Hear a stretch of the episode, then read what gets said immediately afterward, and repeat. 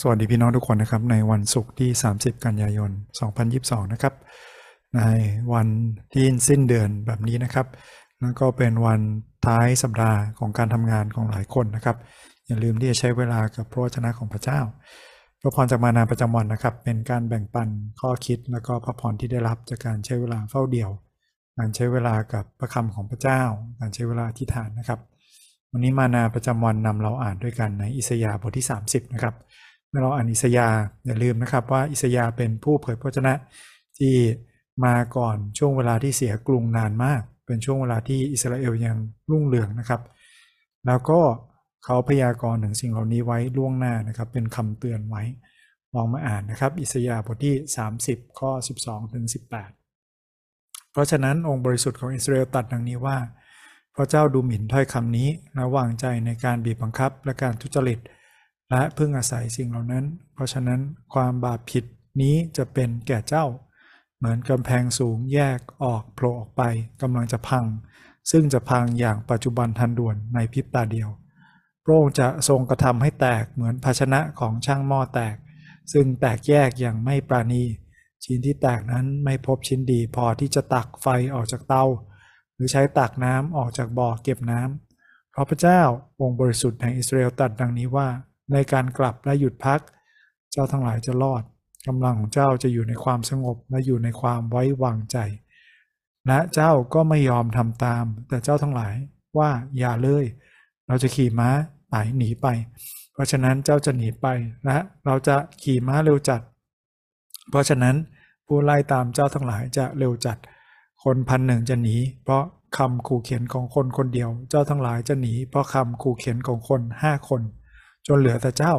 เหมือนเสาธงบนยอดภูเขา เหมือนอานัตสัญญาบนเนิน เพราะฉะนั้นพระเจ้าทรงคอยที่จะทรงพระกรุณาเจ้าทั้งหลาย เพราะฉะนั้นพระองค์จึงทรงลุกขึ้นเพื่อเมตตาเจ้า เพราะพระเจ้าเป็นพระเจ้าแห่งความยุติธรรม ผู้ที่คอยท่าพระองค์จะได้รับพระพรอาเมนขอบคุณพระเจ้านะครับ ผู้ที่คอยท่าพระองค์จะได้รับพระพรนครับ เราใช้คำถามประจำของเราคิดไปด้วยกัน แล้วก็ บันทึกนะครับ แบ่งปันกันและกันนะครับ อย่าลืมที่หากระดาษสมุด หรือสิ่งใดที่จะจดบันทึกไว้นะครับ พร้อมวันเวลา เพื่อที่เราจะได้มีเหมือนไดอารี่เหมือนบันทึกการใช้เวลากับพระเจ้าของเรานะครับที่จริงนะครับคำนี้นะครับ คนหนึ่งพันจะหนีใช่ไหมครับ ข้อนี้นะครับ คนหนึ่งพันจะหนีเพราะคนคนเดียว หรือคนทั้งชนชาตินะครับ จะหนีเพราะคนห้าคน มันเป็นการกลับของคำสัญญาที่พระเจ้าให้ไว้กับอิสราเอลนะครับ ที่ให้ไว้กับโมเสสกับโยชูวา ว่าคนพันจะหนีเพราะคนคนเดียวที่เป็นคนอิสราเอลคนทั้งชนชาติจะหนีไป เพราะคนอิสราเอลห้าคนนะครับ แต่เมื่อเขาละทิ้งพระเจ้า พระเจ้าก็จะไม่ช่วยเขาเช่นเดียวกันครับ เราใช้คำถามคิดไปด้วยกันนะครับคำถามข้อแรกคือจากพระพีวันนี้มีข้อไหนบ้างที่ แตะใจเรานะครับ เป็นข้อประทับใจ หรือมีข้อไหนไหมที่เป็นข้อที่เราอยากจะเข้าใจเพิ่มเติม หรือจะเป็นข้อสงสัยนะครับ ข้อสงสัยก็เป็นสิ่งที่ช่วยเราเข้าใจพระคัมภีร์มากขึ้น มีความเชื่อที่ลึกซึ้งมากขึ้นนะครับสำหรับผมเนี่ยคิดถึง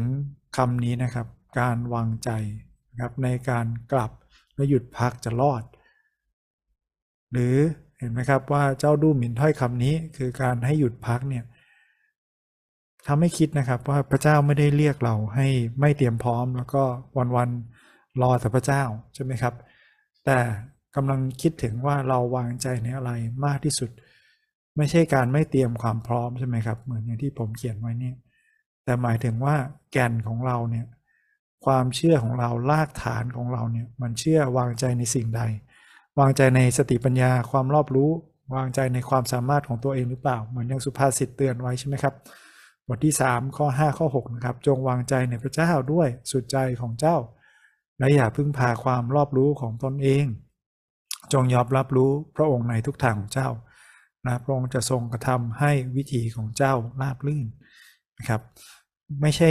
ว่าเราไม่วางใจพระเจ้านะครับ โดยการเตรียมพร้อม แต่เพราะเราวางใจในพระเจ้าเราเลยเตรียมพร้อมและเตรียมอย่างสุดความสามารถนะครับ เราไม่ได้พึ่งพาความรอบรู้ แต่ว่าเราก็ใช้ความรอบรู้ทั้งหมดที่พระเจ้าให้เพื่อคิด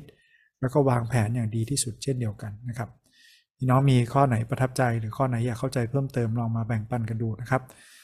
คำถามข้อที่ 2 คือจากพระคัมภีร์วันนี้เราเห็นพระลักษณะของพระเจ้าอย่างไรบ้างนะครับ อาจจะดูเป็นพระเจ้าที่ใจร้ายจังเลยทำไมละทิ้งประชากรของพระองค์ แต่แท้จริงแล้วพระเจ้าไม่ได้ละทิ้งประชากรนะครับ แต่พระเจ้ากำลังตีสอนเขาเพราะเขาหลงเจริญไปจากทางของพระองค์นะครับนะเราเห็นนะว่าจริง ๆ แล้วพระเจ้าหวงแหนประชากรของพระองค์ไม่ปรารถนาให้เรานะครับแล้วก็อิสราเอลในเวลานั้นเนี่ยเชื่อมั่นหรือวางใจในสิ่งอื่น อยากจะนำเราให้วางใจแล้วก็พึ่งพาในพระองค์นะครับ เพราะอะไรครับ เพราะว่าพระคัมภีร์สัญญาในวันนี้บอกว่าการวางใจและคอยท่าพระเจ้าใช่ไหมครับ เหมือนบริกรที่คอยอยู่ที่โต๊ะใช่ไหมครับ เหมือนกันเลยนะครับ คอยท่าคอยดูว่าพระเจ้าจะมีพระประสงค์อย่างไร มีพระกรุณาและพระพรรออยู่วันนี้ให้เราประจำโต๊ะของพระเจ้าด้วยกันใช่ไหมครับไม่ว่าพระเจ้าต้องการหรือปรารถนาสิ่งใดให้เราตอบสนองนะครับ เหมือนบริกร เหมือนผู้รับใช้เหมือนคนรับใช้ที่ดีนะครับที่สัตย์ซื่อ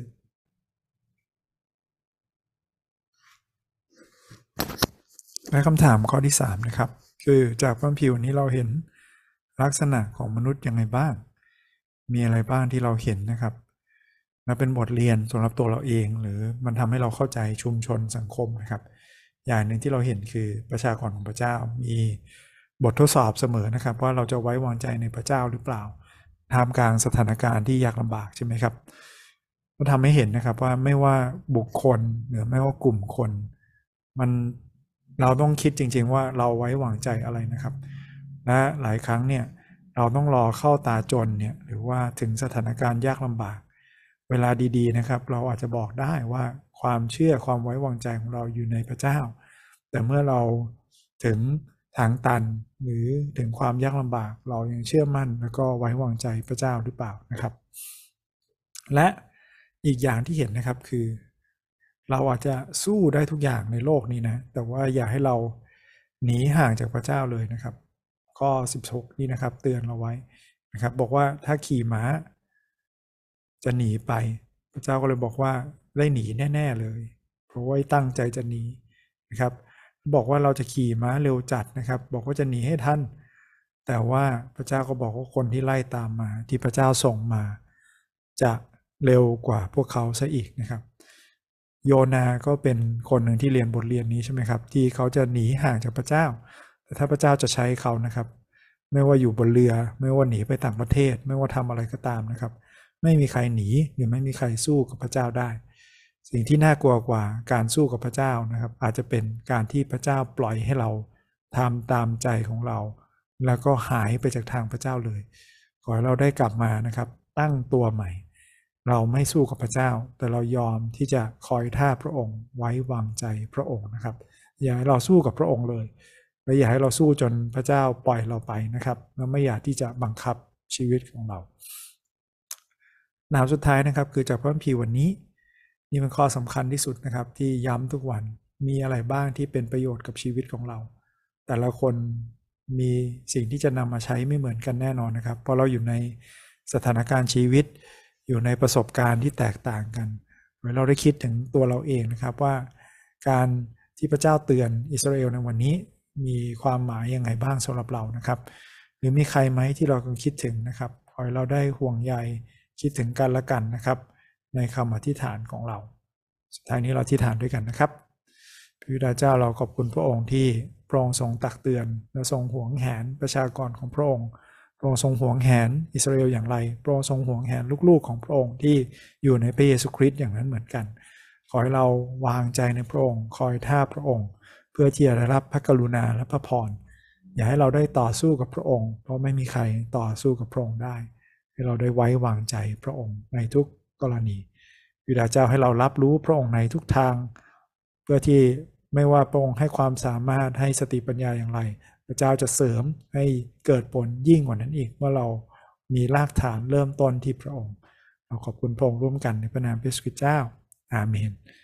ขอบคุณพี่น้องทุกคนที่ร่วมติดตามนะครับ ขอพระเจ้าทรงเป็นกำลังในวันนี้ ขอพระเจ้าอวยพรครับ สวัสดีครับ